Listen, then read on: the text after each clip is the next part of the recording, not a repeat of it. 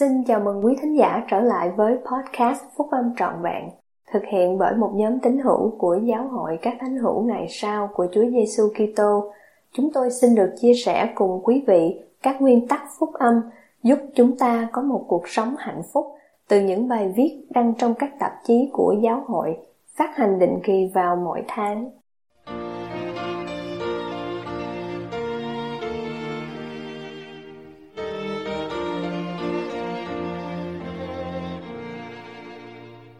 Thực chất của vai trò môn đồ Bài của chị Sylvia S. Oret, đệ nhất cố vấn trong Chủ tịch đoàn Trung ương Hội Phụ Nữ. Bài nằm trong bài nói chuyện Đại hội Trung ương tháng 4 năm 2011. Khi tình yêu thương trở thành nguyên tắc hướng dẫn trong mối quan tâm của chúng ta, đối với những người khác, thì sự phục vụ của chúng ta đối với họ trở thành một tấm gương sống theo phúc âm. Từ lúc ban đầu, Chúa đã dạy rằng, muốn trở thành dân Ngài, chúng ta cần phải đồng một lòng và một trí. Đấng cứu rỗi cũng giải thích rằng hai giáo lệnh lớn trong luật pháp là Người hãy hết lòng, hết linh hồn, hết ý mà yêu mến Chúa là Đức Chúa Trời ngươi, và người hãy yêu mến kẻ lân cận như mình. Cuối cùng, ngay sau khi giáo hội được tổ chức, Chúa đã truyền lệnh cho các thánh hữu phải đi thăm viếng những kẻ nghèo khổ và những người túng thiếu để giúp đỡ và cứu trợ họ. Tất cả những giáo lệnh này đều có cùng một đề tài gì? Đó là chúng ta cần phải yêu thương và phục vụ lẫn nhau.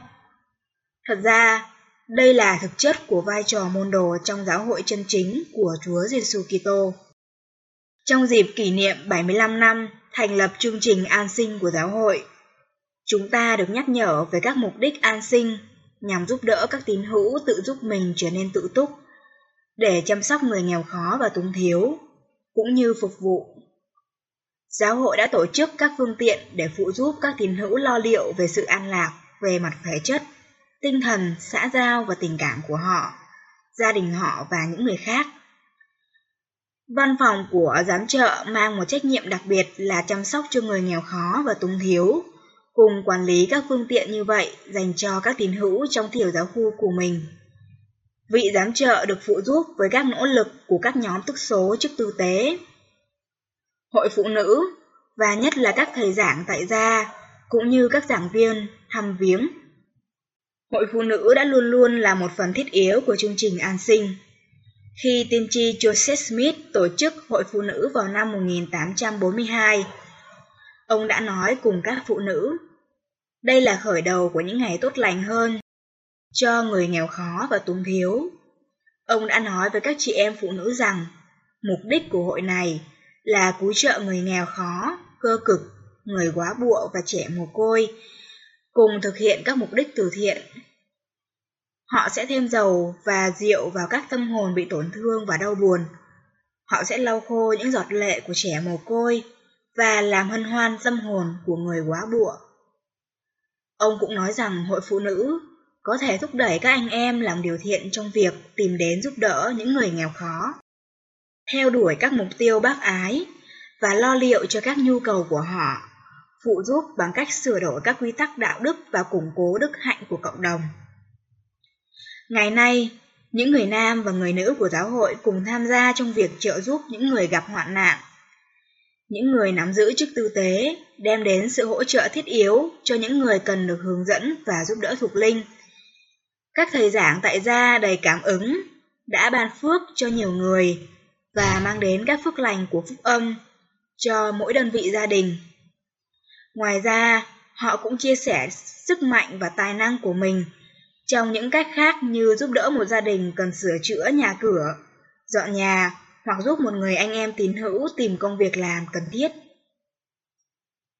Chủ tịch Hội Phụ Nữ đến thăm các gia đình để định lượng các nhu cầu cho một vị giám trợ. Các giảng viên thăm viếng đầy cảm ứng, trông nom và chăm sóc các chị em phụ nữ và gia đình họ. Họ thường là những người đầu tiên đáp ứng trong lúc khẩn cấp. Các chị em hội phụ nữ mang đến thức ăn, phục vụ với lòng trắc ẩn và thường xuyên giúp đỡ trong những lúc khó khăn.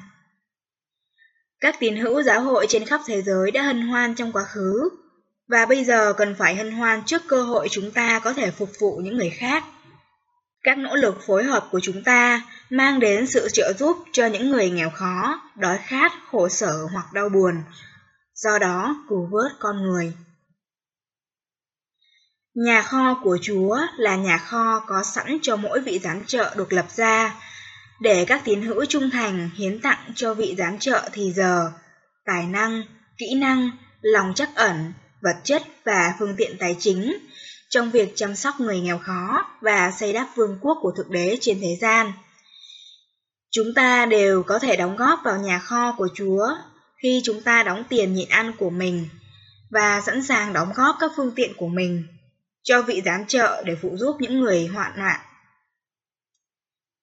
Mặc dù thế giới thay đổi nhanh chóng, nhưng các nguyên tắc an sinh đã không thay đổi theo thời gian, vì các nguyên tắc này đã được Chúa soi dẫn và mặc khải lẽ thật.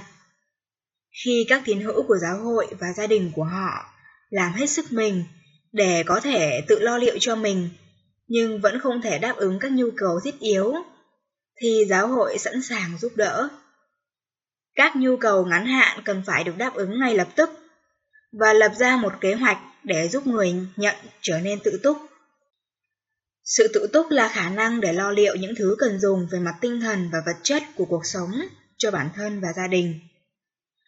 Càng trở nên tự túc, chúng ta càng gia tăng khả năng của mình để giúp đỡ và phục vụ những người khác theo cách đấng cứu rỗi đã làm.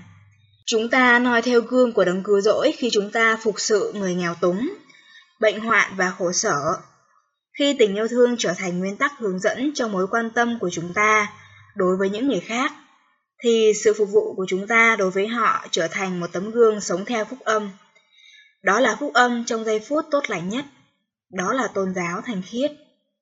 Trong những công việc chỉ định khác nhau của tôi trong giáo hội, tôi đã hạ mình trước tình yêu thương và mối quan tâm do các vị giám trợ, cũng như những người lãnh đạo hội phụ nữ đã cho thấy đối với các tín hữu của họ. Trong khi tôi phục vụ với tư cách là chủ tịch hội phụ nữ giáo khu ở Chile trong đầu thập niên 1980, quốc gia này đã trải qua một cuộc khủng hoảng kinh tế trầm trọng và tỷ lệ số người thất nghiệp là 30%. Tôi đã thấy các chủ tịch hội phụ nữ quả cảm và các giảng viên thăm viếng trung tín đi làm việc thiện.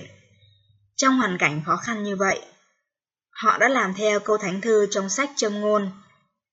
Tiết 31 câu 20 Nàng mở đưa tay ra giúp kẻ khó khăn, giơ tay mình lên tiếp người nghèo khổ.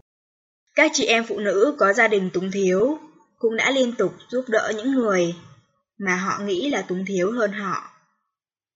Rồi tôi hiểu rõ hơn điều đồng vua dỗi đã thấy khi ngài phán trong Luca, tiết 21 câu 3 đến câu 4. Quả thật, ta nói cùng các ngươi, mụ quá nghèo này đã bỏ vào nhiều hơn hết thảy mọi người khác. Vì mọi người kia đều lấy của dư mình mà làm của dâng, nhưng mụ này thiếu thốn mà đã dâng hết của mình có để nuôi mình. Một vài năm sau, tôi cũng đã thấy điều đó ở một chủ tịch hội phụ nữ giáo khu ở Argentina, khi nạn siêu lạm phát giáng xuống quốc gia này và nền kinh tế sụp đổ. Rồi sau đó ảnh hưởng đến nhiều tín hữu trung thành của chúng ta.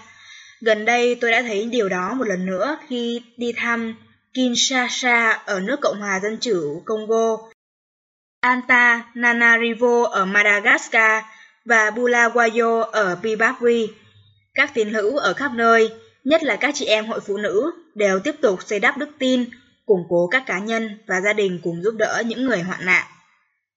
Thật là ngạc nhiên khi nghĩ rằng có một người chị em, hai anh em tín hữu có sự kêu gọi trong giáo hội, có thể đi vào một căn nhà nghèo nàn, buồn bã, bệnh hoạn hay đau buồn, và có thể mang đến sự bình an giúp đỡ và niềm vui. Dù tiểu giáo khu hay chi nhánh ở đâu đi nữa, hoặc nhóm đông người hay ít người, thì mỗi tín hữu trên khắp thế giới đều có cơ hội đó. Cơ hội đó xảy ra mỗi ngày và đang xảy ra ở đâu đó ngay vào giờ phút này. Carla là người mẹ trẻ có hai con. Chồng của chị là Brent làm việc nhiều giờ mỗi ngày và phải mất một giờ đồng hồ cho một chuyến đi đến sở làm. Ngay sau khi đứa con gái thứ hai ra đời, Chị đã kể lại kinh nghiệm sau đây. Cái ngày sau khi tôi nhận được sự kêu gọi phục vụ với tư cách là cố vấn trong hội phụ nữ của tiểu giáo khu mình, thì tôi đã bắt đầu cảm thấy khá bận bịu. Làm thế nào tôi có thể mang lấy trách nhiệm giúp chăm sóc các phụ nữ trong tiểu giáo khu của mình khi tôi đang vất vả với việc làm tròn vai trò làm vợ và làm mẹ của một đứa nhỏ 2 tuổi hiếu động và một đứa bé sơ sinh. Khi đang suy nghĩ về những điều này, thì đứa con nhỏ 2 tuổi bị bệnh.